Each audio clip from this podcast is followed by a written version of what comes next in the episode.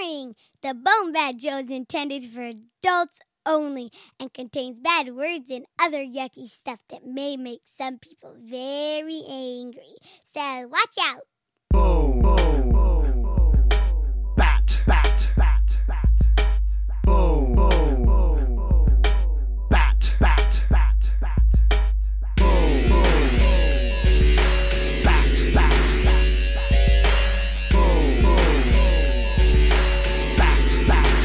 Listen. Horror flicks, hot chicks, and sci-fi book picks. Say what pisses you off, tell us a joke about dicks. In the mix, you got the desk, not telling you where it's at. Stephen Gord, oh my lord, bowing down to Bone Bat. Podcasting your asses in nerdy, masterful classes. Speak the speak of the geek to all the internet masses. Take your glasses off the set, I'm dropping bombs on your dome. In your home, pull your bootstraps up, it's time to burn chrome. Dirty jokes from the nerdy blokes, chewing on them Kirby loads of that quirky counterculture wrapped up in their wordy show. B movie holy men, wombat metalhead, politics, amen, independent artist friend, renaissance casters of the full fan spectrum. Nonchalant notables break through the bedlam of bullshit. Quick wit for hits of the populace, Vulcan with some Romulus, rolling prime like Optimus.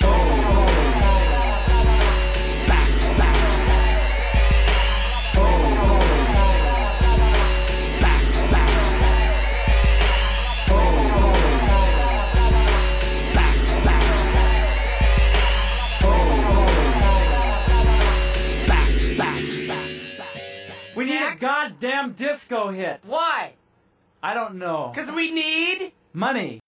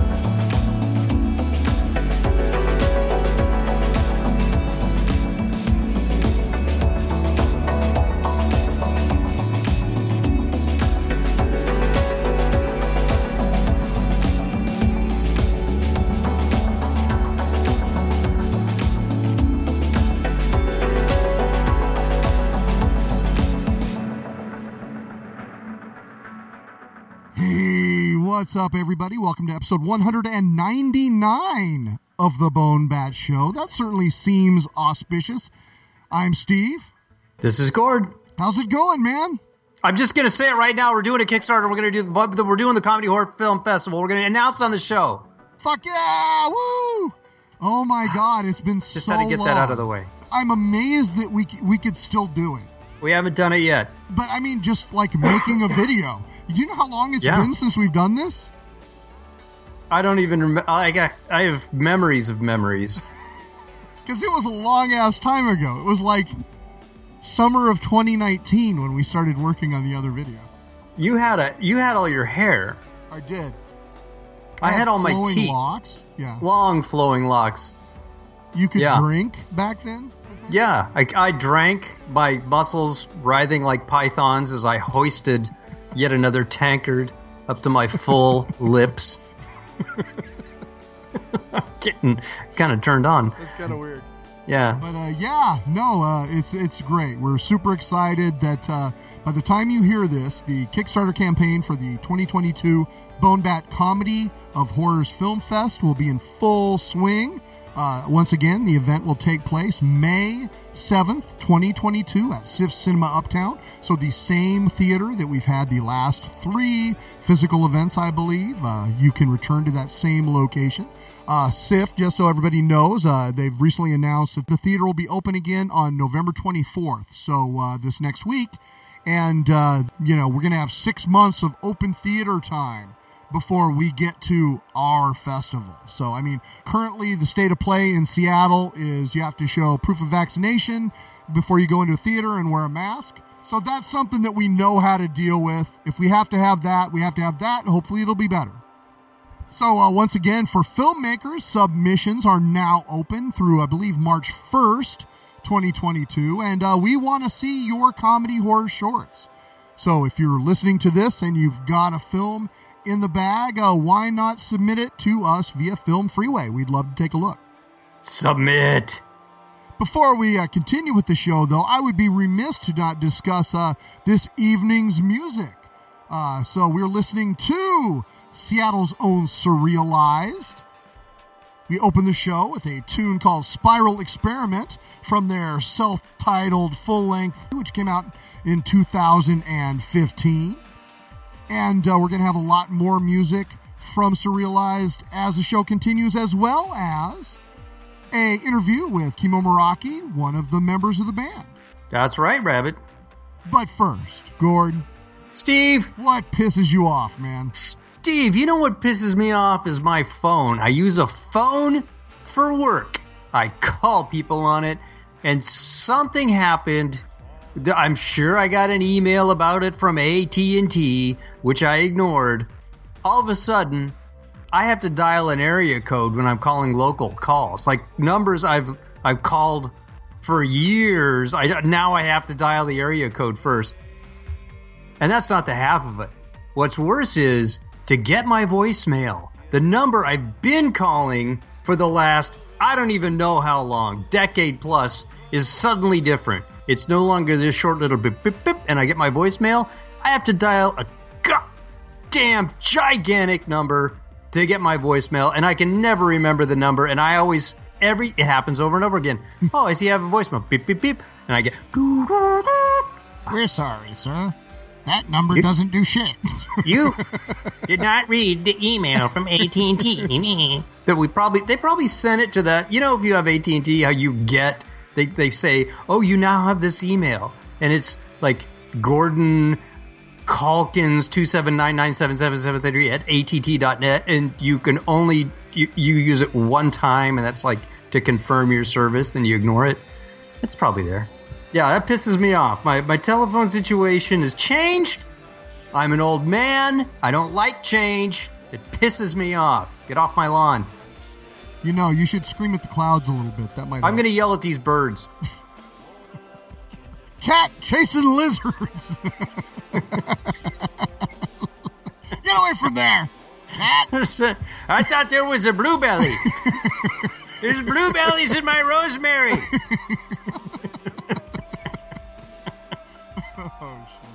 yeah, yeah, that's me. What about you, Steve? Gordon, I almost off? made a. You know what pisses me off? I almost made a horrible mistake.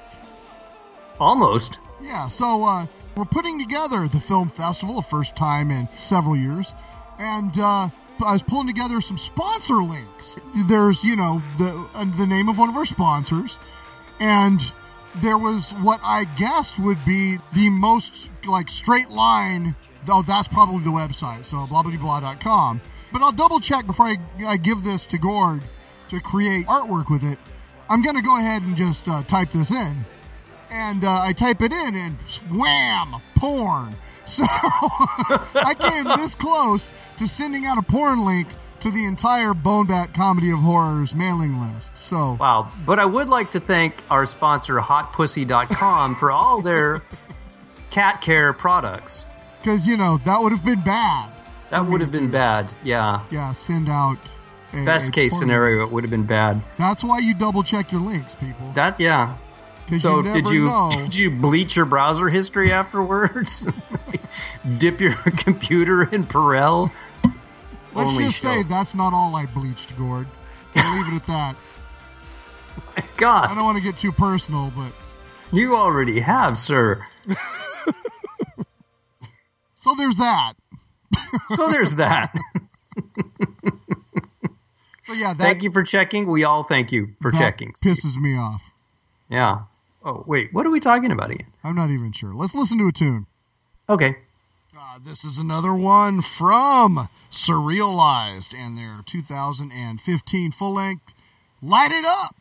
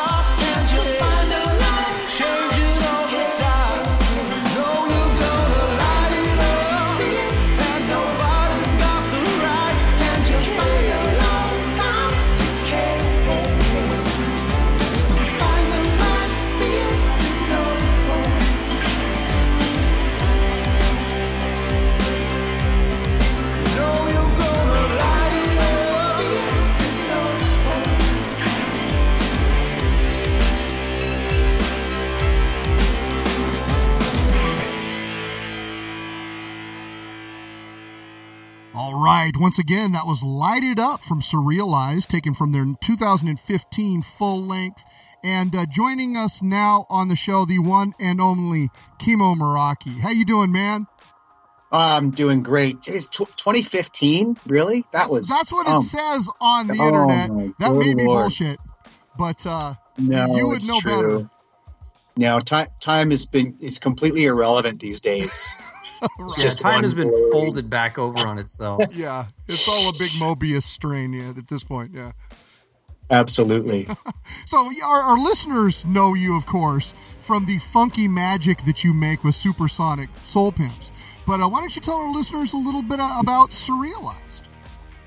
Well, first, I'm so sorry that anyone has to know about the Supersonic Soul Pimps or have ever been subjected to any of the Supersonic Soul Pimps. Why? Some might call music, if you can even call it music. and so there's that. No, the Pimps are the great. You know, it's like playing in a band of 12 year olds. Um, you know, we to fight- podcast. Yeah. Uh, I mean, we get in fights about uh, whose voice doesn't sound monster enough, and um, we argue about uh, whose costumes aren't tight enough uh, or gross enough to look at. Just And like our just, like our podcast, yeah. it is the greatest. Yeah, that's, that's so much fun. Uh, but yeah, so uh, Surrealized is um, a project that I started with uh, a really great old friend of mine who um, has recently uh, received a new kidney after eight years without a kidney, which is one of the reasons why we wanted to release all this music. Uh, right now, it's a lot of it is music that we finished during COVID, which is really was a very crazy journey. But we have had this band for quite a long time, almost a, well, uh, a decade actually, in fact. And it's grown from uh, a two piece to a three piece. And it's um, not like the Supersonic Soul Pimps think the gods. um, Jesus. Uh, but it's uh, more of a. Um, uh, I hesitate to say that we're a serious band, but it's definitely a little more serious than the Soul Pimps. Thank the gods again. I would call it a future electronic dance band ish. Yeah, I kind of I would my thought was that it was sort of humanistic disco, humanisco, if you will. Oh, humanistic. Oh yeah, like we that. put some That's humanisco on our salad sometimes. It's delicious. That's, that's oh, that's excellent. I'm Wait, I'm thinking of Romanesco. yeah, I think that's something different. no, I want to use that actually. Some, someone wanted to coin it as new disco, but I just, I mean, we're way too old for um, the new disco crowd because that's like I don't even know what do, new disco means. And, And it so, sounds like you're saying nude disco when you do that disco. too. Nude disco, like Forest Service. It just middle part becomes both words. Yeah. now, if we were ever to be had to, uh, if we were to be coined as nude disco and the expectations that come with that, I don't really think that that would work for us at all. So Well, you've got uh, a totally different now. kind of disco ball. I'll tell you that much. yeah, It's not reflective. disco balls, disco. Yes, absolutely. Um, But one of the But yeah, I really so I- feel like you have kind of an 80s electronica vibe when I'm listening to your music. I, I hope you don't find that insulting. As a child of the 80s myself, I, I have a soft spot in my heart for that kind of thing. yeah, you know, I, I'm that I actually take great compliment in that because we get a lot of influence from that that time because that that's kind of our that was our world as well. So, um, yeah, that then uh, the newest track that we've just released, especially, um, harkens back to that vibe and that area era, which is kind of where we wanted to go with that particular one. Um, and it's um, it's only one of a handful of tracks that we're going to be releasing over the next several months before we release the new album, and each one is very different. So, um, yeah, so I guess this is our '80s jam.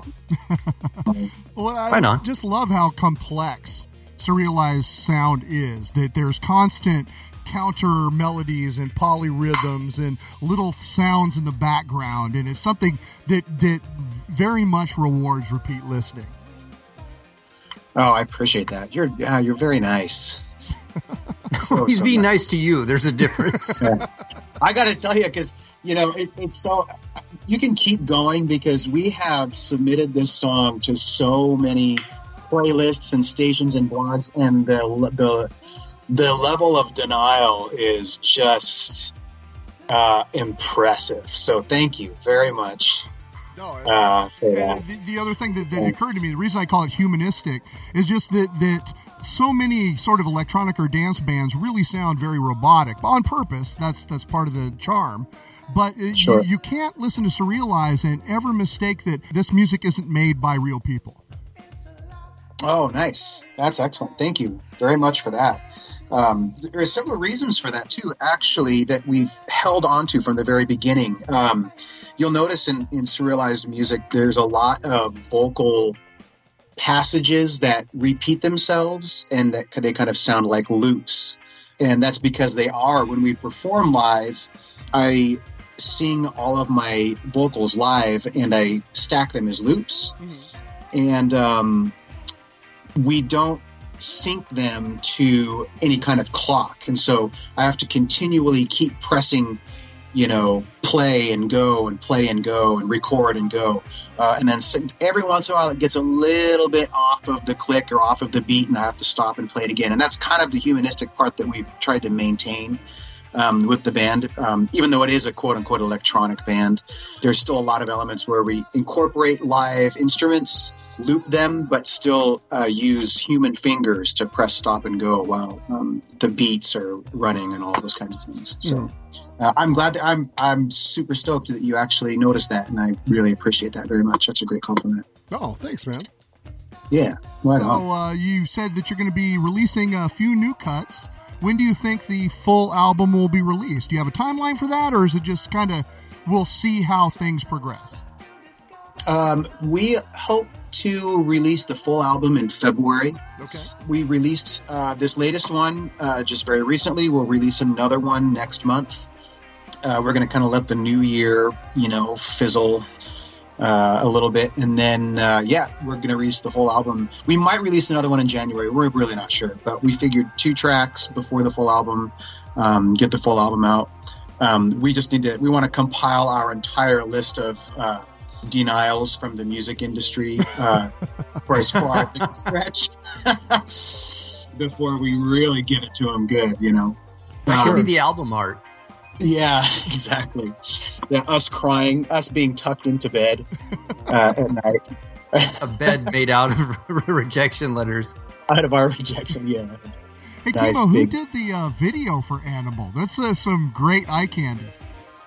Oh, that's cool. Thanks. Um, so we don't have any cash, so we did the video ourselves. Um, Robert um, lucked out having had his kidney transplant, and he was too uh, morphined out of his mind to work a computer. Uh, lucky guy. Um, and so my uh, other partner in that band, Marcus, and I, um, Marcus kind of did the research on how to do some of the things, the masking and all of that, the, the technical stuff. He's got a good brain for um, putting together details and making them available to me. And then I took them and um, I did all of the scene editing and the masking and all that stuff and and you know all the imagery uh, just because I have this amazing new computer that I got. I, I decided to max out a credit card and have this really powerful piece of equipment. And so this was the first thing I actually got to edit on my new amazing computer that I almost get got kicked out of. My my partner, she almost kicked me out of the house for getting it, but now I'm justified. I have this thing. Yeah, now Uh, it can, now it can earn for you. There you go. Be like, see, babe, I needed this. yeah, so we did it ourselves, and we'll probably do the next handful ourselves because now we kind of have um, a bit of a process. Uh, we, you know, and we're coming up with some concepts, and so um, I think that's, you know, it, it's cool. It's another realm that hopefully we'll be able to step into just to kind of do the um, the media art because when we perform live, we perform with a projectionist, and so we, you know, while we're playing, we have projections going on and stuff. And so, this is uh, stuff that you can you can repurpose too in the live setting. Yeah, absolutely. Um, that is that's definitely the plan. So, uh, yeah, yeah. Thanks for commenting on the video too, because I literally worked on it for about ten hours straight in the final stretch before it was due, and I see every little bit of it that I just uh, wish I could fix but can't anymore. So, thank you. That's awesome. Of course, yeah, it's our pleasure. All right, man. Well, uh, one last question. We always ask all of our guests here on the Bone Bat Show. Kimo, what pisses you off, man? Oh my god! You know what pisses me off the most? Um, is that I have not been able to have a good goddamn salad bar for almost three years. That angers me to no end because I really, really love a salad bar. And I miss a salad bar. And it's the kind of thing, if, if there was anything that keeps me up at night, it's that the salad bar has been lost. It's been one of the, the biggest casualties to this blurry last couple of years. And You know, though, even before that, like remember the '90s when there were actual like Zoopa and Soup Exchange? Like there were actually restaurants that were just soup and salad bars for a period Oh, of time God. in like the '90s, and you could go and it was like twenty bucks, and you could just eat yourself silly and have everything that you would ever want on a salad. And then that that fad sort of went away. Yeah, it went away, but y- yeah, it did go away, and I remember those really well too. Uh, but man, you know, like one of the biggest. I mean, I, I sh- you know, uh, in all seriousness, you know, it's not it's not the the, the biggest um, tragedy from COVID, but really, this, that Yeah. was a tragedy. The the loss of the salad bar was a was a massive tragedy during COVID. But I'll tell you what the biggest tragedy during COVID was to, in in complete 110% seriousness is that I didn't get to sit in a goddamn theater and watch Bone Bat Oh, all day long. The Comedy of Film Festival. I I hope you have time for this, but I'll make this really quick and I'll talk really fast no, about go it. But ahead. It's uh, electronic audio tape is free, so go go. You know, so I during COVID, I lost my remote job, one of my remote jobs, which is very ironic because everybody else gained one, and so I had to get myself a, a survival day job. And so when you all ran the Comedy of Horrors Film Festival online, I was watching that thing and I was having to get up at 4 a.m. But I was like hell bent on keeping myself up watching that thing at night. And I had such a great time by myself, uh, crying and laughing and um, eating really, really awful food. Uh, great food, but awful food that I regretted eating in the morning. Because I wanted it to be just like it would have been if I was in the theater. And I miss it so much. And I so hope that you all are able to do that again this year. I haven't seen any announcements, but um, So actually, uh, it's Well, funny it's you should ask, Kimo, because we Ah. are one of the things we're announcing this episode is the Kickstarter campaign. So uh, by the time this goes live, uh, you folks will be able to uh, buy their tickets for uh, May seventh, twenty twenty two, at SIFF Cinema Uptown. amazing. That makes me so happy. You have no idea. This is the, I mean, the, the, It's almost like we paid you to say this. This is hilarious. Where's my T-shirt? Seriously, that makes me so excited. It is one of the coolest festivals I've ever been to, and I look so forward to it every year. And it makes me so happy to hear that. You guys, you have no idea. Oh, thank Uh, you so Oh, thanks, much, man. man. Yeah, Just we look forward wait. to It's been too long, and the virtual fest was fun, but it just wasn't the same. And uh, seeing everybody again, even if you know you have to show a vaccine proof at the door and wear a mask, it's still going to be a great time. And hopefully by then in May. Hopefully, with the vaccinations that are happening now with the kids and stuff, hopefully we'll be at the tail end of things and things can get a little more back to normal. Yeah, absolutely. I, I sure do hope so. Yeah. But again, So, again, I've been that's the- hoping that since you know April of 2019, and look where we look what happened. I don't know shit, so Yeah, totally. I, i'm just going to put my gigs off for a couple months. That's what I thought at first, and now, yeah, a couple years. So, oh, that's figured that's how I was because like you know the things in Seattle got shut down in March, and our festival was like April 13th. I'm like, oh, they're going to open up on April 1st. We're golden. We'll, we'll be able to do this. yeah. Two years We're later, fine. yeah, I was Uh, clueless. tragic. Tragic. Well, Well- I, I that's really great news. I'm stoked, and I, I really love you all, and just uh, I can't wait for the future. Yes, well, well, we're going to make Wow, it happen. pressure's so- on us not to suck now. Jesus. you know, sucking that's that's a state of mind. You know, you know, you can do with it what you will, but um, yeah. All right, man. Well, uh, why don't you introduce this next tune? Uh, this is going to be the New one, right? Yes, this is Animal. No, we went and wrote this song out in a remote cabin on a reservation uh, in Oregon, uh, out in the foothills, and um, had a couple of really blurry nights and days that all ran into one glorious uh, songwriting and recording session. And we we wrote and recorded almost everything during this one trip over the handful of a couple days, and then um, finished mixing it and adding all the other elements and everything during COVID. And uh, and this is Animal. We are huge fans of Depeche Mode and uh, Killing Joke and Front 242 on all of those kinds of bands, and I think it kind of comes out in here a little bit. But um, uh, yeah, this is the first track off of the new record. Which is going to be called Density, is that correct? Density, yes, absolutely. Yeah. Which is the name of another track on the record that will be coming out as well. All right, here you go, folks. Animal.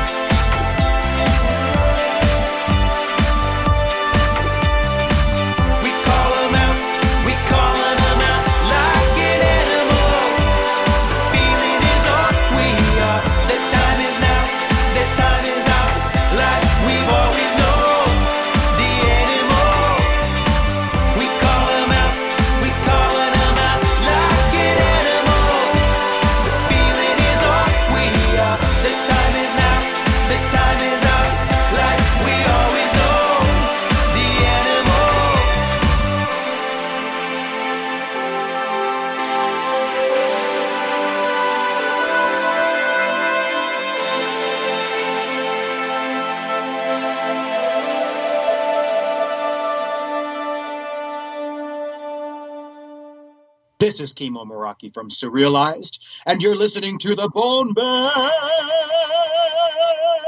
Show. All right. Uh, once again, that was Animal, the brand new single from Surrealized. Uh, again, you can find their music at surrealized.bandcamp.com. And now for something completely different, joining us on the show, the one and only Blaine Cook. How you doing, sir? Very, very good. Very good. Thank you for having me. Of course. Thanks for joining us. Now, our listeners, of course, know you from your kick ass music, The Accused, Accused AD, Toe Tag, of course, 10 Minute Warning, uh, The Farts. You guys do such wonderful music. Uh, also, we've talked about your incredible burgers from Zippy's Giant Burgers in Seattle, which we have enjoyed over the years. But uh, you, now you're doing something a little different with the Wicker Bar. Yes. It was interesting because when pandemic first started, you and I were on like similar tracks. Like we were both sort of dipping our toes into us because we had picked up the tiki bar. And we were starting to, you know, do a couple of tiki videos, and you really got after it with the prohibition era drinks. I really enjoyed that. Yeah, yeah, for sure. Yes, I did. It was it was something that I that I I'd never heard the term before. Then you know, like everything, you look on the internet, you see what prohibition era drinks meant, and then uh, getting a bunch of uh, recipes on the internet and printing them out and having a bunch of like worthless pieces of paper. Then I went to our bookshelf, and it's like I've got. A, a whole bunch of books that already have all those recipes in there, and we just kind of, I just kind of started to build my uh, uh, back bar around that, and we started doing some uh, Facebook Live videos, and then they kind of put the kibosh on that, and uh, moved on to doing the, uh, the doing the YouTube videos. I don't know. I mean, it's like, guess it's just about as simple as that. you know, you, I'm making I'm making I'm making cocktails over here, man. That's you know, it's like you know, you get everything now is like a craft cocktail. So anything beyond beyond a basic well drink is now considered a craft cocktail. That's all there used to be. Right. That's how everything used to be. Yeah, It was a craft. Even now, though, I will. Okay, let's deconstruct this. I can use cola syrup with some lime juice and some sparkling water and a little rum to make a Cuba Libre instead of just a rum and coke. Like you can fuck around and make it as fancy as possible, even the simplest drink. Yes, well, and that's that's kind of a good thing, actually. That's like you know they they do the same thing with a uh, a grilled cheese sandwich. Sure, uh, that's absolutely true. Well, also one of the things that was it was during the pandemic, that was a way you could sort of pamper yourself. because there was a lot Yes. of stuff that you couldn't do. You couldn't go to a show, you couldn't go to the movies, but you could make yourself a nice meal. You could make yourself a nice cocktail at home. And just Well, make right. it the, the best drink you possibly can. Well, right, and then of course you, you you come to the realization that you there's no way that you could possibly. Well, I don't know. Maybe you guys are a little bit higher on the socioeconomic ladder than I am, but I mean, you can't really go out and do what you do at home at a bar or a restaurant on a regular basis. You know, Right, you yeah. God no. Yeah, Yeah, that's very pricey. Like you, you've mentioned on your your videos a number of times, like a drink that'll cost you fifteen bucks. You know, Right, you right. can make that at home just as just as good, just absolutely as high a quality uh, ingredients, and enjoy that at home without spending fifteen bucks. To- yeah, totally, totally. And you get you get the the uh, experimentation as well. You know, things you might look at, like when I was do- I first started doing the, uh, the these prohibition era drinks. You don't think half an ounce of sweet ver- vermouth, half an ounce of dry vermouth, you know, a half an ounce of Cointreau and an ounce of gin. It's like, what's that going to taste like? You know, then you shake it up, and it's like, oh wow, that's really tasty. It, it opened up a lot more uh, experimentation than I would, you know, wouldn't uh, otherwise have done. Right, and then you start looking at things like, okay, well, we use Cointreau in this drink, but uh, you know, I got a deal on some Grand Marnier or Orange Curacao, and so okay, how Right, how right. A, a different orange liqueur? Yeah, you can you can replace them or triple sec, but Right, the, the, some are you know this is better in this usage. That's better in a margarita, you know, and, and you start figuring out the places for different things in your own preferences. Right. Right, right, right. It's just like cooking. Very much Yeah. so, yeah. Yeah. And then you took it to the next step because after you had assembled all this knowledge through trial and error and experimentation and enjoying yourself in the comfort of your own kitchen, you chose to share the knowledge by making a book out of it. Right, right. So And- other people don't have to repeat the same mistakes you did. They could just enjoy your successes. Well, you know, uh, there's a bazillion cocktail books out there. Definitely not reinventing the wheel, but I think I kind of took a uh, a classic concept of some of the older cocktail books that actually do weird illustrations and weird artwork in them, and I just kind of uh, made it a little bit more more uh, contemporary. And yeah, and as- yours is the only book I know of that has uh, illustrations by Steve Holitz in it. Well, I mean, he, you know, that, uh, yeah, I had to do some really special things to get him, to get Steve Hollis to do that. Was- yeah, Oh shit. he just left a trail of like stakes out your front door. yeah, right. Yes, tomahawk steaks, real medium rare. There, there had to be a pineapple on my porch every day for.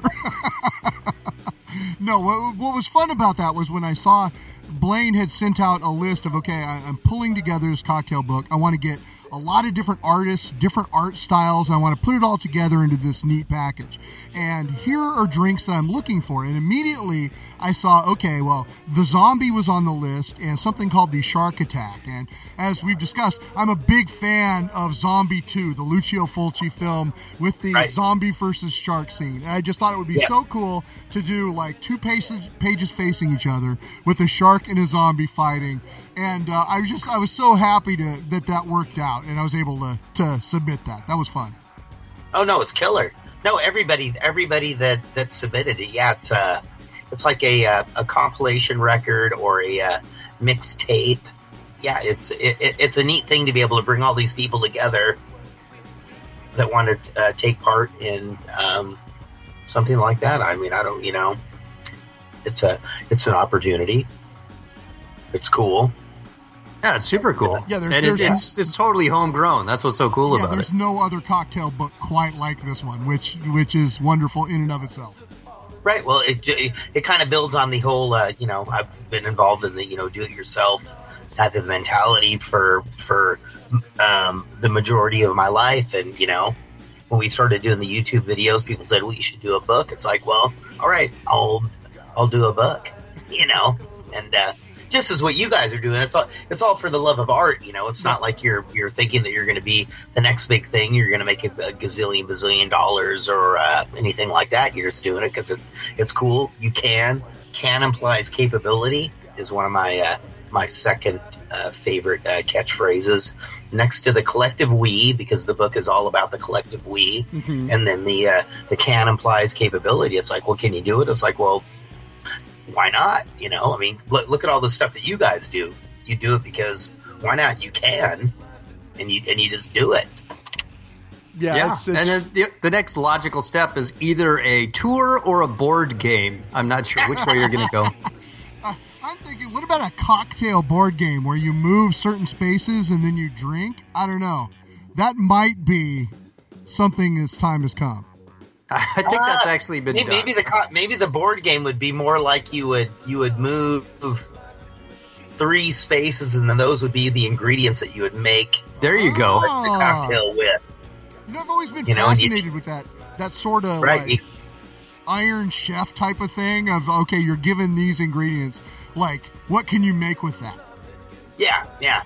You've got an ostrich egg and a, a rib and gin and oregano. yes, Yeah. gin. yeah. Half a half a jigger of gin.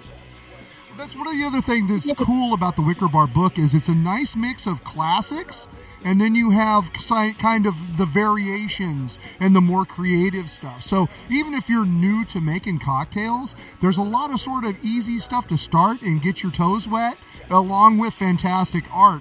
And then you can spread your wings and okay, well I was able to pick up a bottle of this, so I'm going to try one of the more complex recipes now.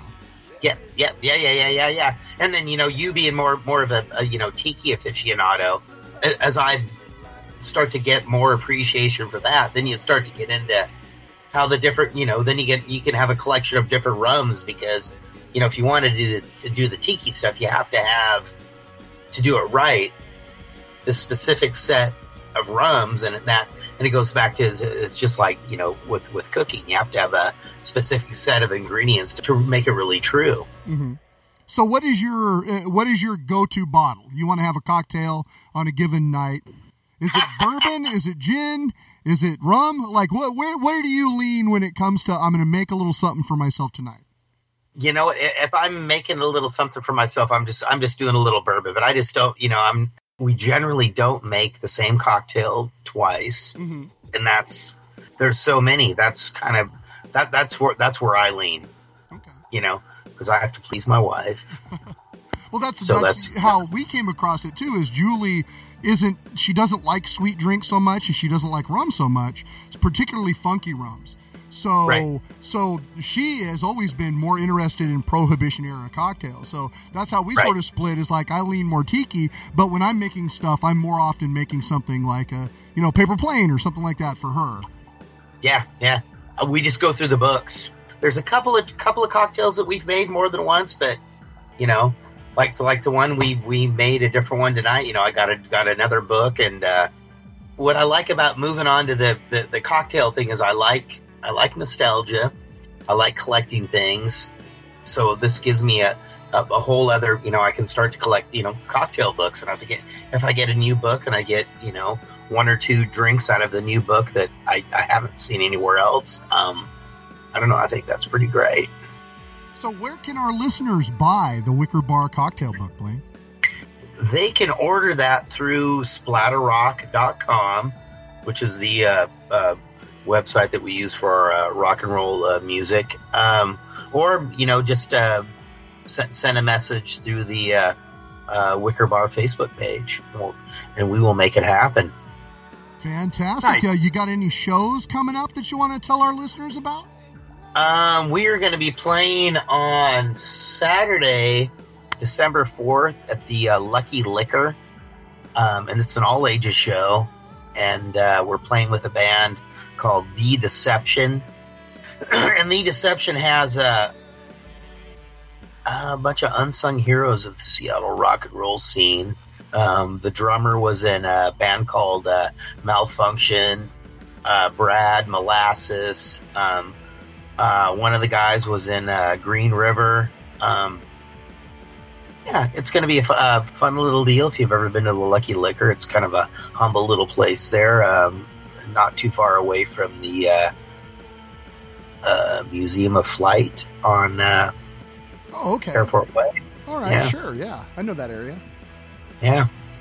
All right, man. Well, uh, one last question. We always ask all of our guests here on the Bone Bat Show.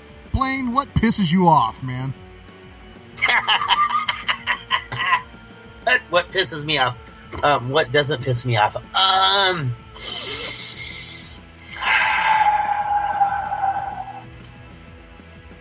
well, lately we've been into uh, saltine crackers, and you know, there's just been a shortage of saltine crackers at the grocery store, and um, as I shop for the household, sometimes it can be a little bit frustrating that I have to uh, settle on the uh, store brand saltine crackers versus a uh, a proper uh, uh, Zesta or whatever whatever the whatever the more expensive cracker is. You know, it's weird. I had the no idea we were having a saltine cracker uh, crisis. Damn it. No, yeah, no, I, we kind of moved. You know, we were doing all the flavored Triscuits and you know all those things, and it's like we just went back to just the basic saltine. It's like, wow, this is pretty. It's pretty tasty, you know. So you def- you prefer that to a Ritz cracker, a buttery Ritz type. How do where do you where do you land You know, on I Ritz? No, I, I can't Everyone say that needs I to know. I, I can't prefer say that I prefer one to the other. Just right now, I'm on a I'm on a saltine thing. You know, no, I do I do like a I do like a Ritz. I do like a, a, a chicken and the biscuit and uh, club cracker. Those are good as well. Mm-hmm. Yeah, Yeah, the, the chicken and the biscuit cracker freaked me out as a child. I, I would see boxes of those, and something about it made me want like nothing to do with that cracker. It just sounded so horrifying to me. And I like chicken, and I like biscuits. And if you would have handed me a biscuit that had chicken in it, I probably would have eaten it. But chicken and a biscuit cracker, it was like you'd put one too many foods together. I wanted, I wanted to be nowhere near that cracker as a kid. but but it tastes. It, there's I don't know. There's no chicken and no biscuit in the flavor. I mean, I, I, don't, I don't know. Yeah, Great it took cracker, me years to work up the courage to try it. You know what? All right, Not man. Well, bad. thank you so much for joining us on the show. Uh, we really appreciate Thank you you. taking the time. Thank you, thank you, and uh, you know, good luck with the uh, film festival coming up here. You know, pretty excited about that. And uh, Thanks, man. yeah, Thank you, and thank you very much for contributing to the Kickstarter video. Uh, you did some amazing stuff, and uh, I'm certain that uh, a lot of people have enjoyed your uh, acting prowess in this. hey man, Someone it's who amazing. is playing multiple characters in the same video. You're, Right, well- you know, not not since um, Hot Lead and Cold Feet by Don Knotts has there been such one actor, multiple character excellence. That's what I'm saying. Hey, it's amazing what you can do with 40 seconds. So I tell my wife. oh yeah. All right, thanks a lot, man. All right, you guys take it easy.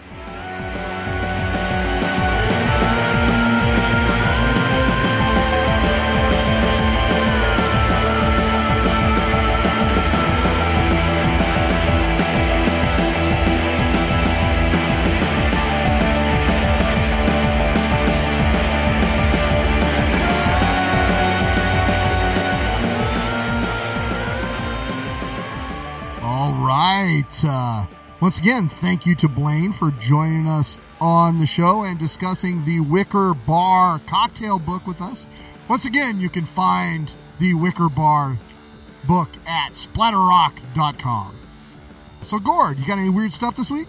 Steve, I'm always giving you weird stuff from Washington State, Texas State. I'm bringing it to you straight from Yolo County. That's right. As I'm sure you know, the county seat for Yolo County is lovely Woodland. And the Woodland Police Department yesterday shut down an area in front of the post office after receiving reports of a suspicious package. The parking lot for the post office on Main Street, Woodland, was restricted from both vehicle and foot traffic after an employee called in an unsupervised package. Supervisor package, people. The roadway was still open to vehicular traffic, however. The package was left on the corner and the cops were called. They became so concerned they brought in the explosive ordnance disposal team, complete with the frickin' bomb robot. The bomb robot rolled up to the suspicious package. Detonation round was set off to jar it, just in case that would set off whatever deadly device was inside. After that, that package was pretty beat up, and they discovered inside was a portable frickin' typewriter. Somebody brought a typewriter to the outside of the post office, and everyone thought it was a bomb. That's kind of the hard way to write a letter, isn't it? Dude, it is the Sitting most there, hardcore way of writing a sitting letter. in front of the the blue postal bin, like typing up a missive. I'm missing a word here. What word should I use? And that's when the when the bomb disposal robot How's punches it. you, Mister Wordsmith? Mr. Wordsmith, what do you think now? You got woodland bomb roboted. Put that in your ribbon and smoke it. Your rotary ball. That's so weird. Isn't it? It's weird that anyone has a portable typewriter anymore. But why? Yeah, why would you leave it there? Like, were they trying to make a point? I, I'm thinking someone that like, it's kind of heavy. just, someone were was going to mail it. They like they had to put down, yeah, one thing. You're also carrying groceries and uh, a set of dumbbells. and they're like, "I'll just leave this here. What's the worst thing that could- could happen? It's it's heavy. No one's going to walk off with it. I'll be back in ten minutes." Maybe they should have left it in front of a library. May, well, no, that those are people of letters. They would have recognized it immediately.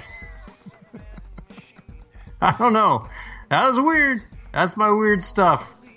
That's super weird. Wow. Should we listen Yeah. to a tune? We should listen to a tune. All right. Why don't we go all the way back to uh, Surrealized 2011 's debut EP? Uh, this tune is called Hesitate. Hesitate.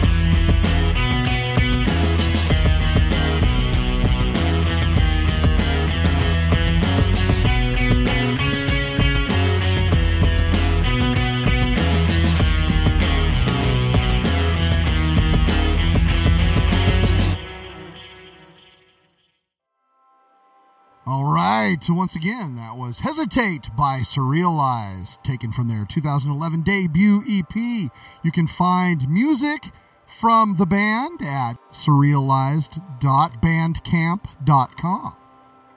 So, dude, multimedia triage. Uh, what have you been right. digging on this week?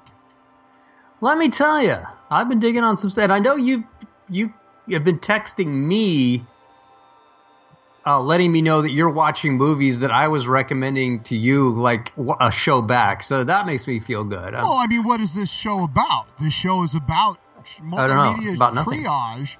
If nothing else, is about sharing cool shit, right? That's right. So glad you've been into the stuff that I've been into. Yeah, no, uh, let's see, just in short strokes, uh, boss level, super fun. Really enjoyed that. That's Super fun. Great movie. Uh, Dave made a maze. Like, nothing like it. Just totally original vision, totally fun, very funny. Uh, I, I thought that was great. That was a really so much cool movie. love went into making that movie. Yeah, that's ju- just just what a neat concept. And uh, brand new cherry flavor fucking sucked. That was a piece of shit. It blew. It was tedious. The characters. I, I don't know why anybody would want to spend eight hours with the shittiest characters in Los Angeles, but hey, there's a show for you if you do. But you did. You you spent all eight hours hating the show. And so that that puts a bow on uh, Gord's recent uh, recommendations. Okay, two out of three ain't bad. I mean, Not bad. That's I- good enough for I liked them all, right? right. So they say.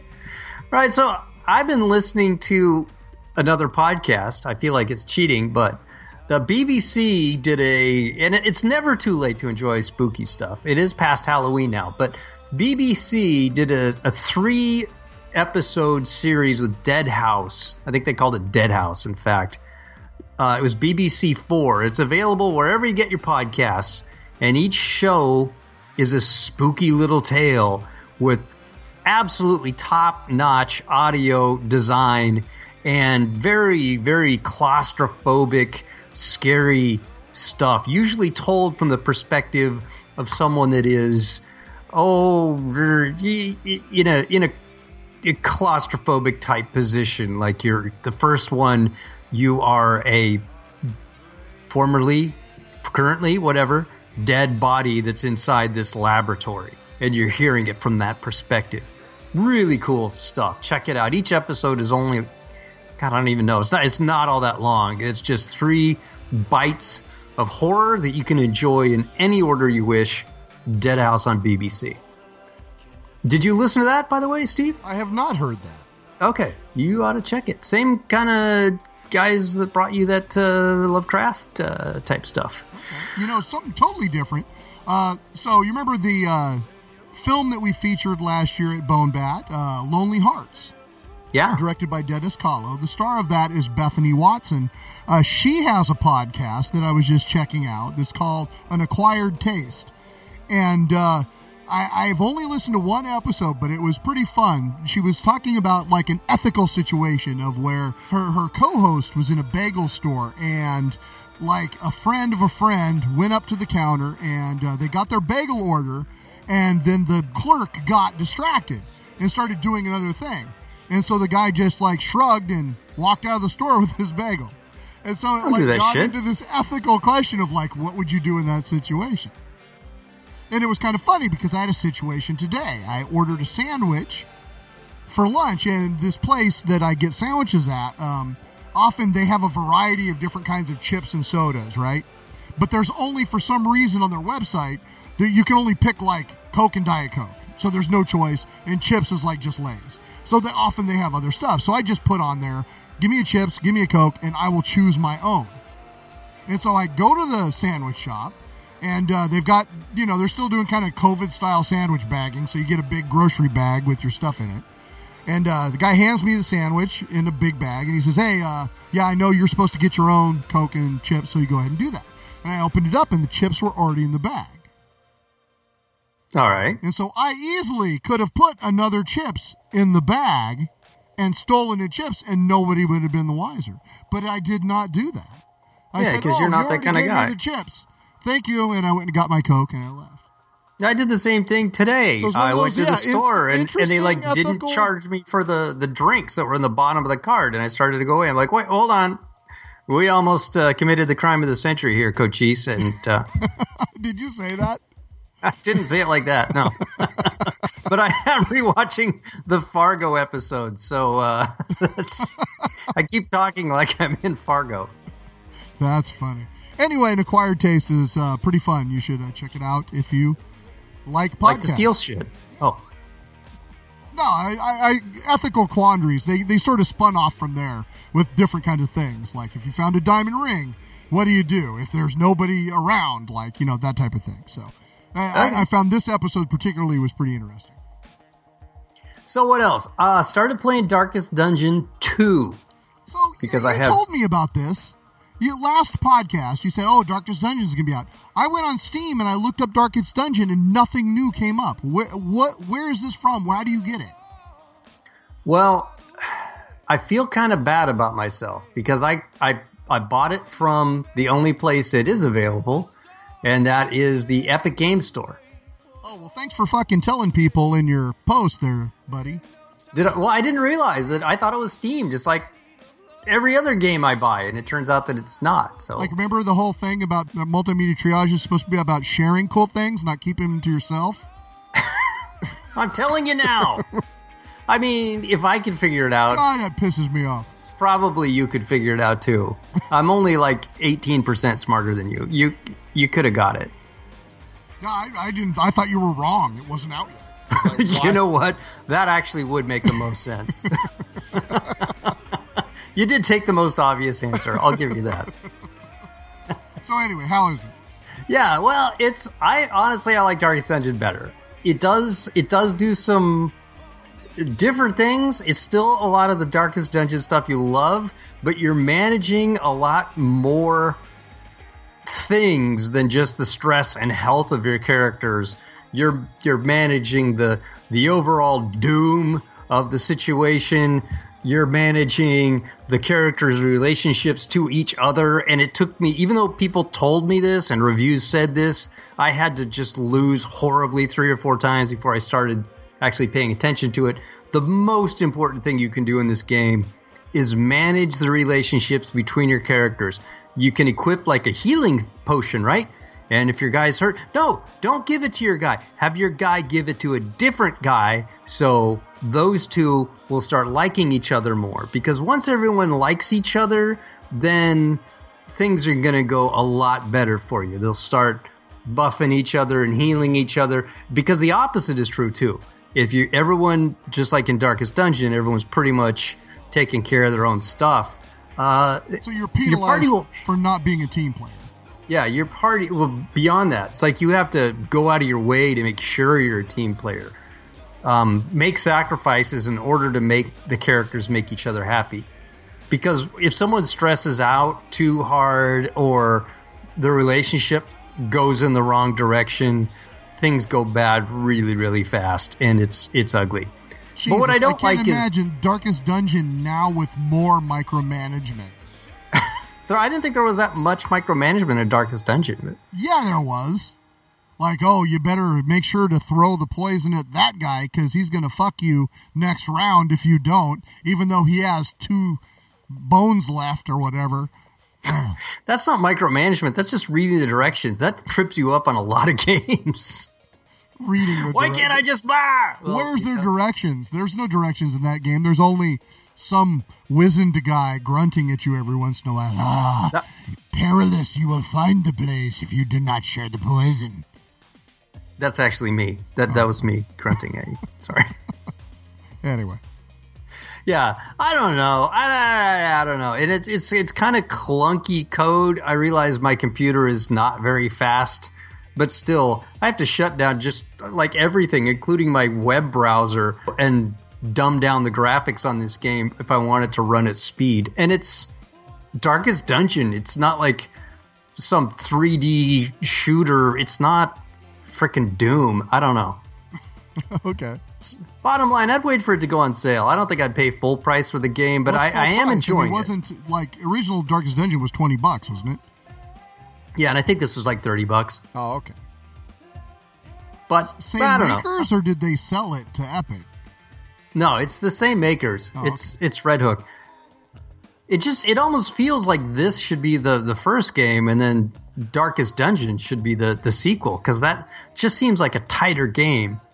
This this is a little bit awkward and sprawling. I think. So I've got a question for you. Did you ever actually finish Darkest Dungeon? Is there an end to it? There is an end. Okay. Did I achieve it? No, I did not. I was not good enough at that game to beat it. I got to the final level a few times and died horribly. My guys were bleeding, they're all going insane. If they weren't dying because of their injuries, they were dying because they were having heart attacks because they're completely stressed out. Yeah, it's a bleak game. Yeah.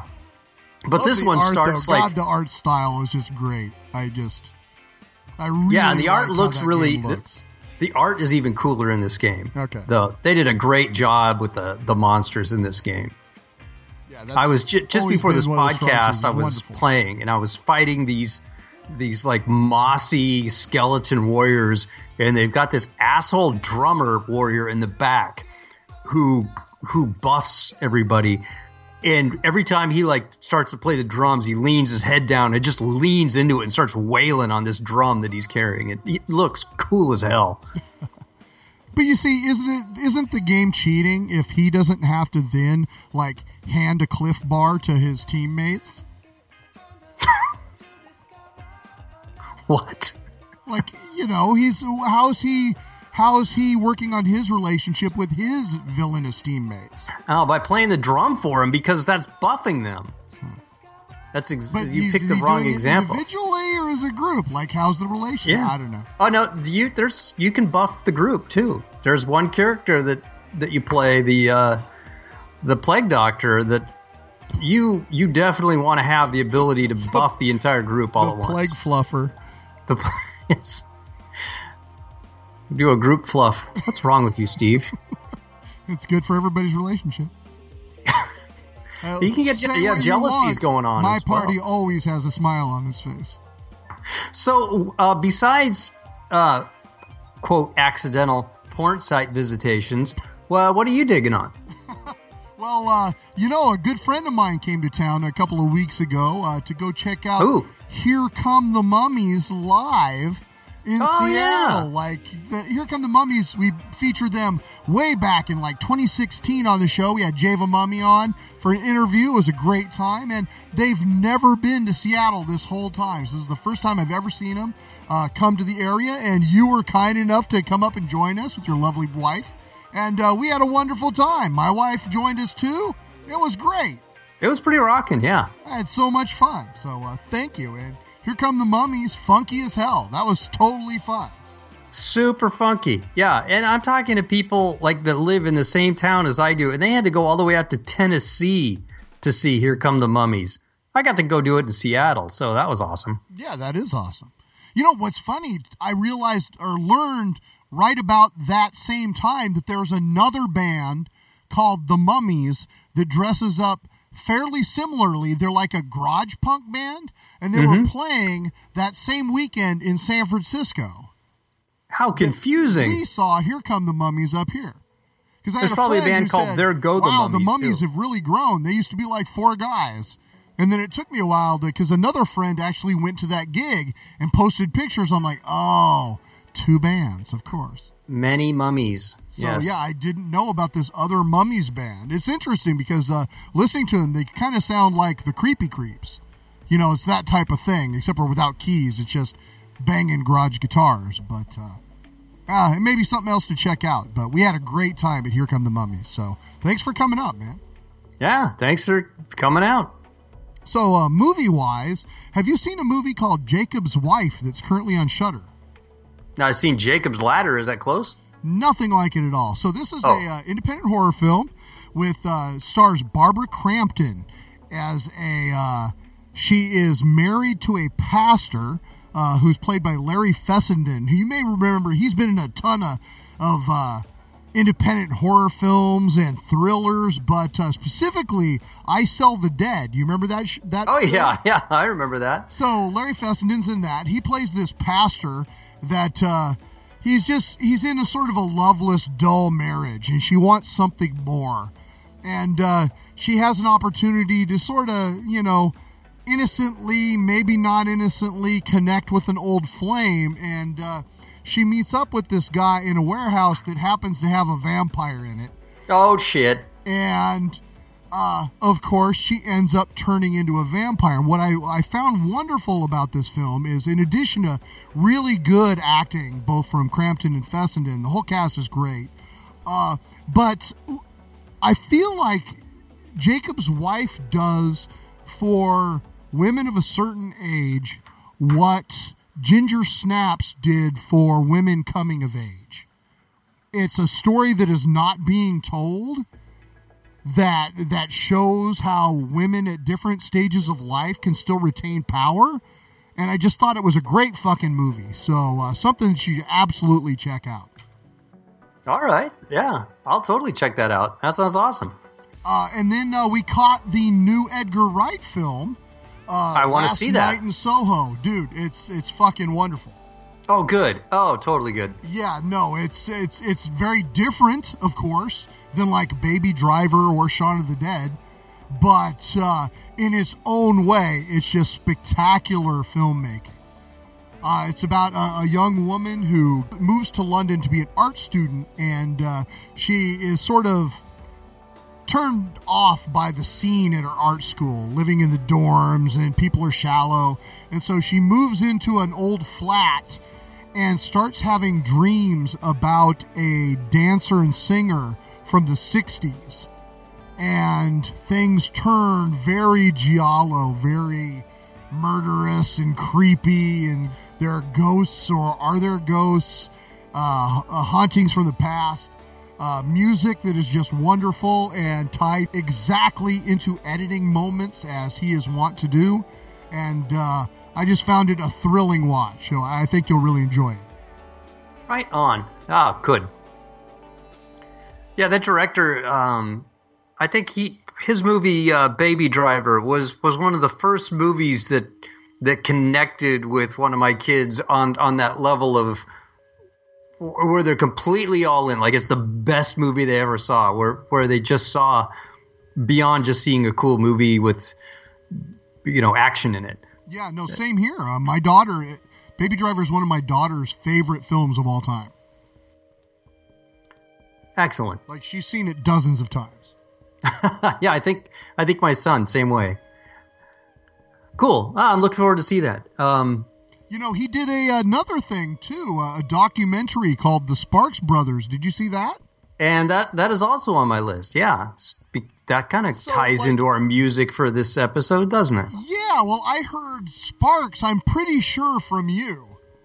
Yeah, probably. Like I remember the songs. Uh, All you ever think about is sex, and uh, I wish I what's the other looked I a little wish I better. looked a little better. Yeah, specifically, uh, and probably cool places. Yeah. Like, there, there was th- that whole album I remember, like very specifically hearing, and you must have had it. Did you? I did. Yeah, Yeah, I so had that on vinyl. So that's I I found out about Sparks from you, and I kind of lost the plot. I didn't realize that they were still active and still doing interesting things, but uh, clearly they are. And the documentary is wonderful, so you should check it out. They they break it up with animation and weird stuff and asides from other artists, and it's just kind of neat. Cool. Not I wouldn't say it's as good as Last Night in Soho, but it's definitely a worthwhile diversion, and it's on Netflix. So there's that. Oh, that's easy. Yeah, I also watched a movie. I watched uh, The French Dispatch. Or maybe it's French Dispatch? No, it's The French Dispatch. The new Wes Anderson movie. And I know you hate Wes Anderson with the white hot intensity of A Thousand Suns, but I enjoy his work. not entirely true. I like some Wes Anderson and some less so. No, you hate everything. No, because we saw Rushmore together and it was fucking great, didn't we? we totally did. We Yeah, that was Rushmore that was was, a quintessential Stephen Gord moment where you and I are the only ones in the theater laughing, and we're laughing our asses off, and like people are looking at us because Were you in the shit? we were getting it. were you in the? Were you in the shit? yeah, I was in the shit. I mean, carrot. so deadpan. So yeah, no, that's great. But then you know the the more overwrought stuff like Steve Zissou or uh, Admittedly, that was a bad movie. What's his name couldn't decide on what accent to do. It kept drifting all over the place. And then uh, and I know you liked Moonrise Kingdom quite a bit. which I just- Fantastic movie. I just felt like God, they were working, trying so hard in that movie. And you don't just- even like brand new cherry flavor, so I don't even know why I listened to you. It felt like a like a stage play to me. Like they were just working so hard and so earnestly to be enjoyable. So so where does this new one fall? Well, I I wouldn't say it's my favorite movie of his, but I definitely enjoyed it. It's broken up into three main stories that are that are told one after the other, and then there's there's a couple little tiny stories too, all with the idea that there's this this newspaper called the French Dispatch, and when the editor of this newspaper dies, it's sort of the tale of the newspaper, and the the first tale about the there's a a guy that's in prison who's an artist, and and his tale is is probably the best of the three. I really really love that. The middle story I got a little lost on, and then the, the third story was was totally great again. But uh, I would say watch it if you like Wes Anderson movies.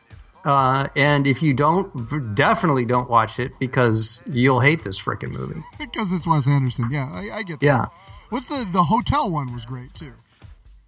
Yeah, the um, what was the name of that one? I can't think of the name. And then there was the Island of Dogs. I'm not Oh, sure where yeah, you that- fall in that one. That's right. Yeah, Island of Dogs is great. Okay, Did he also do the fa- Fantastic Mr. Fantastic Fox? Mr. Fox. Yeah. which- so like, yeah. there's a lot of no. He does great shit too. There's just a few of his movies that have sort of left me cold. Owen Wilson. That's the guy that, yeah, the Aquatic Life of Steve Zissou. Owen Wilson was so terrible in that movie; it wrecked the whole movie. I, I couldn't get past. It was, it was, he was just every scene he was in, and he was a main character. He was awful. So, And, what, and what, there was the one after that, like the Magnificent Hendersons or whatever. oh yeah, the Magnificent, yeah, and Which- I, I thought that was, It was okay. that was all right. Yeah, I enjoyed it, but So yeah, no, I, I I've watched a lot of his work, and it's just sort of a mixed bag. He he doesn't r- consistently hit the high notes for me in a way that like Edgar Wright or Tarantino does. Okay, yeah, I can see that. But if you see a piece of his work, you're like, oh, I know who made this movie. Yeah, you I know who totally made this do. Commercial definitely has a or whatever he's making. Sure, Yeah, absolutely. yeah. And then it's not a movie, but I do want to just mention it because I discovered this band with it so too so late. I discovered this band like they're I don't even think they're together anymore. They're not making anything new. There's rumors that they might get back together and do something. They probably won't. Birdcloud. Birdcloud is so wonderful and terrible at the same time. It's uh it's a real twangy, real country duet. Uh, these two women who take on the persona of an absolute train wreck of of a person, the kind of person that you probably knew in high school, and they stayed back in that terrible little town that you grew up in. Uh, it's been described as Birdcloud's music. This is someone else, not me. They say the simultaneous urge to laugh, vomit, and maybe break down and cry a little at how familiar and sad and true it all is has won the band fans across the lower 48, stupefying and sickening on audiences in equal measure. They, I mean, there's there's a song about just th- this woman who blacks out, pees in the parking lot, stumbles off, uh, goes down on a rodeo clown, tells her friend's kid that there's no Santa, and, and they just do it in this wonderful country duet fashion. So, Birdcloud, wherever you're listening to music, point your browser at that and, and check out a few songs by these two brilliant women. Clearwater is uh, my favorite song by them, so check out Clearwater. Interesting. Hey, one other movie. Did you see Dune? Oh my God! I not I not only saw Dune, I risked my life to see Dune. What? We had, you know, it hasn't rained in California for like 364 days, and then all of the rain came all at once. We had this massive, I don't even know, like 10 solid feet of rain over the course of an hour, and that's when I chose to drive not to my local cinema. No, my friend from way the frick over that way says, "Hey."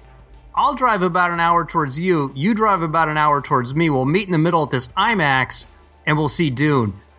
Hey, great idea. Neither one of us really realized the enormity of this storm that was just starting to bear down on us. And I'm in my 10 year old minivan, which is up high enough I can kind of see things, and it doesn't hydroplane or anything. He's in a fancy little electric car with about two and a half inches of clearance. Oh shit. it's like you'd look to the right and you'd see a business with the parking lot and weirdly the parking lot is full of water up the walls of the business and it's all pouring out and it's blasting like this stream of water across the highway. It, there, there are periods where you're driving and you can't even you just can't even see. You, you have a vague sense of some taillights up ahead of you. It was a terrible idea to go that day. We got there eventually. The whole the lunch thing we were going to have ahead of time that was like get your we got to go eat in the theater, stuff in your coat. Totally worth it. Dune was a visual feast. It was awesome, uh, made even more awesome by the fact that I didn't die even one time trying to get there. Had you read the books? Yes, read the books. I liked it. It was it was what I signed up for. Yeah, I know. I know. We're, this show is kind of pushing the the indie artist uh, side of things, and Dune is about as far away from that as you can get. But still, I liked it. Now you're. I'm going to say, Steve, how did you like it? And you're going to say it sucked. Ugh. No, Go I ahead. thought it was fucking great. Oh. I thought it was like perfectly realized the books that I read when I was a kid. And uh, I, I would get though, like Julie didn't read them, and so I did pause it a couple times. We watched it on HBO Max and like explain things like, okay, well, he's trying to kill them, and this is why the Emperor's doing what the Emperor's doing, and blah blah blah. Like I'd you know take thirty seconds to fill that in. I think if you were completely unfamiliar with it, it might seem a little more vague than it actually is. yeah, I think uh, you're right. But for a three hour movie, it flew by. Like it didn't feel that long for for a movie that had plenty of kind of breathing character moments in it. Yeah, much like the the most recent Blade Runner movie, it was a long Same movie. director, actually. Oh, was it? Yes. Interesting you should say that. Huh. That's funny. I should do a film festival or something. Shit. You My clearly knowledge of you this stuff clearly is know deep. cinema.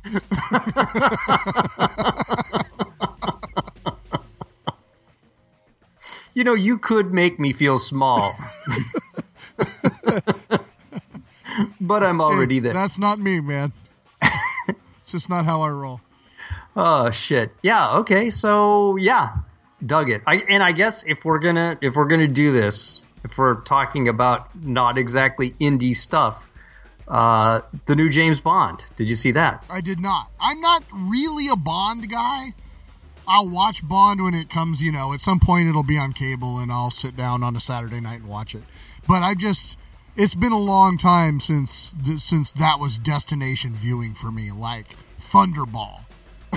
that was it. like when Connery, I don't know. There was What? some So you shitty prefer Pierce with the- Brosnan ones that that that's where they lost me. It was probably You like the school. older, more misogynistic Bond. Okay, Yeah, I can see that. Exactly, yeah. If he's not slapping Moneypenny on the no, that's that's Oh. not it. I just don't know. I, I don't know what it is about Bond, but I I, I sort of I don't know. I outgrew him would be not the wrong thing to say. Mm, That's true. Yeah, if you go back and watch those old ones, especially, Yeah, they do not hold up. No, they don't. But I, I don't know. I don't know what it is. I just they're kind of like the Mission Impossible movies are the same way. And Fast and Furious, like I'll watch them, but I don't love them. I don't know. Hmm. Well, a lot of people complaining about the new Bond, uh, the ending of it, and I, I love the film start to finish. I thought it was, it was just what I signed up for. It has the, it has all it all the notes for me, all the stuff you want in a Bond movie. It had, and uh, I was I was psyched. So if you like James Bond movies, check this one out. Right on. All right. Well, uh, why don't we listen to another tune? Is that all your triaging? That's all I'm triaging. Is that all your triage? triages? I I got more. I've always got more triage, but I'm going to stop now. Well, you should save it for next episode. All right. Well, why don't we listen to another tune? Why don't we, Steve? Uh, this is another one from Surreal Surrealized called "Having the Time of My Life." Enjoy.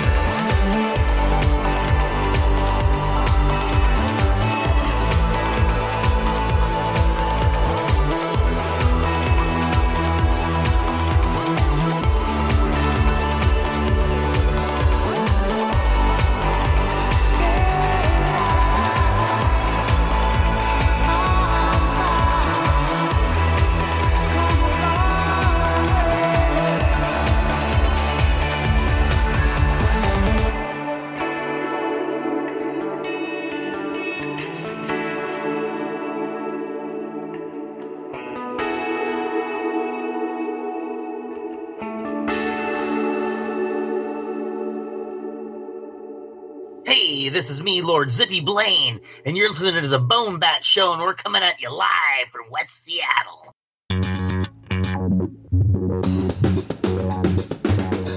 All right, once again, that was Having the Time of My Life from Surrealized, taken from their 2015 self titled full length. I hope you enjoyed that. Once again, thank you so much to Surrealized for allowing us to share their music on the show. And Thank you to Kimo for joining us. It was a pleasure speaking with him. And uh, thank you very much again to Blaine Cook of The Accused and Toe Tag. And the accused AD, The Accused AD and Zippy's Toe Giant Tag. Burgers, Zippy's Giant Burgers. Proud for, uh, sponsor of the Bone Bat Film Festival, the for Bone Bat Comedy years, of Horrors. Film Festival. And uh, pick up yourself a copy of the Wicker Bar Cocktail book. It is really wonderful, and I'm not just saying that. I, I think it's a very cool book. Again, splatterrock.com. I think 15 bucks will get you a copy of your very own. Our usual bullshit. You can reach the show at 425-296-6557 or reach us via email to steve at bonehand.com. It's also the home of the Heavy Half Hour every once in a while. And mightywombat.com is where you can find my stuff. Now that I'm done with this whole drawing a silly picture every day with Steve, I am making cartoons again practically every week. We did it though. We did Came it. in on time and under budget. Uh, is there a yeah. budget for this? I don't know. I ha- now have like sixty plus dollars worth of pins. I was gonna don't know say. I'm gonna do with. So Yeah, maybe it I didn't sent come you one budget, but, uh, that was yeah. That no, that was a great time. Thank you again for uh, indulging me. Oh, hell yeah. And hey, remember, I have an Instagram, real underscore mighty wombat. Uh, I am Bonehand on Twitter. You can follow me over there. We also have a Bonebat Twitter feed and Facebook group, which you should be paying attention to now because Damn of the straight. Comedy of Horrors Film Fest. Thank you again for listening. If you like what we do, please spread the word and tell a friend. Speaking of the film festival, once more, the Kickstarter campaign is now live, so you can go to the link on the Bonebat page for Do the it. Comedy of Horrors, and we'll take you right there. You can watch our video that we made with a ton of guest stars. It was an absolute blast. Some of our favorite filmmakers were kind You of are not going to believe in. who's in this video, Blaine people. Cook jumped in with some crazy stuff. It is so much fun. I was editing it with an enormous smile on my face, and I hope that you all enjoy it as much as I did. Again, you can get tickets at the lowest price t shirts, button down shirts, hoodies, posters, you name it, the enormous package. You can get that only through Kickstarter. We don't sell those at the festival, so if you want one, you've got to order it now. Uh, and Don't be that person, and there's one every festival, at least one, that is the hey, how, how do I get the. It, I want what they have. Tough shit. Tough shit, customer. That's right. Yeah, there's. Uh, Should have got it at the Kickstarter. It's the best value in film festivals. So, an enormous package will get you one ticket to the festival, a T-shirt, a poster, and a bunch of cool swag. So you don't want to miss it. Uh, it's a great value, and the people consistently who pick them up enjoy them every year. You know what I've never heard? What's that? Boy, I'm so bummed I bought this enormous package. That's never happened. Never. I've never heard it happen. anyway. No. In fact, that was the first time those words were all in the same sentence. Once again, film festival will take place May 7th, 2022. Get your tickets now. Uh, Kickstarter will run until mid December, so don't miss your opportunity to get everything at the lowest price. That's right, Rabbit. Huge thanks to Zoran Gavoyich, Chris McEnroy, Clarissa Jacobson, and Blaine Cook for sending in awesome footage for us to include in the video. Uh, you got to check this out, folks. Follow the link on the Bonebat page. Also, thanks to Vortex Movies and Music for letting us film in their location. Uh, Darren always takes care of us. They've been a longtime sponsor, and uh, it was very cool of him to uh, lend us a certain cinematic air of authenticity in our video, uh, thanks to the very cool video store location. So, thank you, Darren. You know, next episode is our 200th episode, Gordon. Holy crap! What are we going to do? What do you give someone for a 200th anniversary? We're going to need to talk to a figure, uh, vampire or something. Yeah, we gotta. We have to. Our 200th episode, we got to do something cool. So uh, we'd love to hear from you. So reach out to us uh, either via social media or to steve at bonehand.com. Uh, if you'd like to send some audio, if you'd like to uh, tell us what you've enjoyed about the show all these years, uh, we'd love to hear from you. But uh, until then, uh, we got one final song to play for you tonight. Uh, well, let's do uh, Fall Apart, taken from the self titled EP 2011 by Surrealized. I hope you dig it. Once again, this is Steve. And this is Gord. Have a good one. I do have a good one.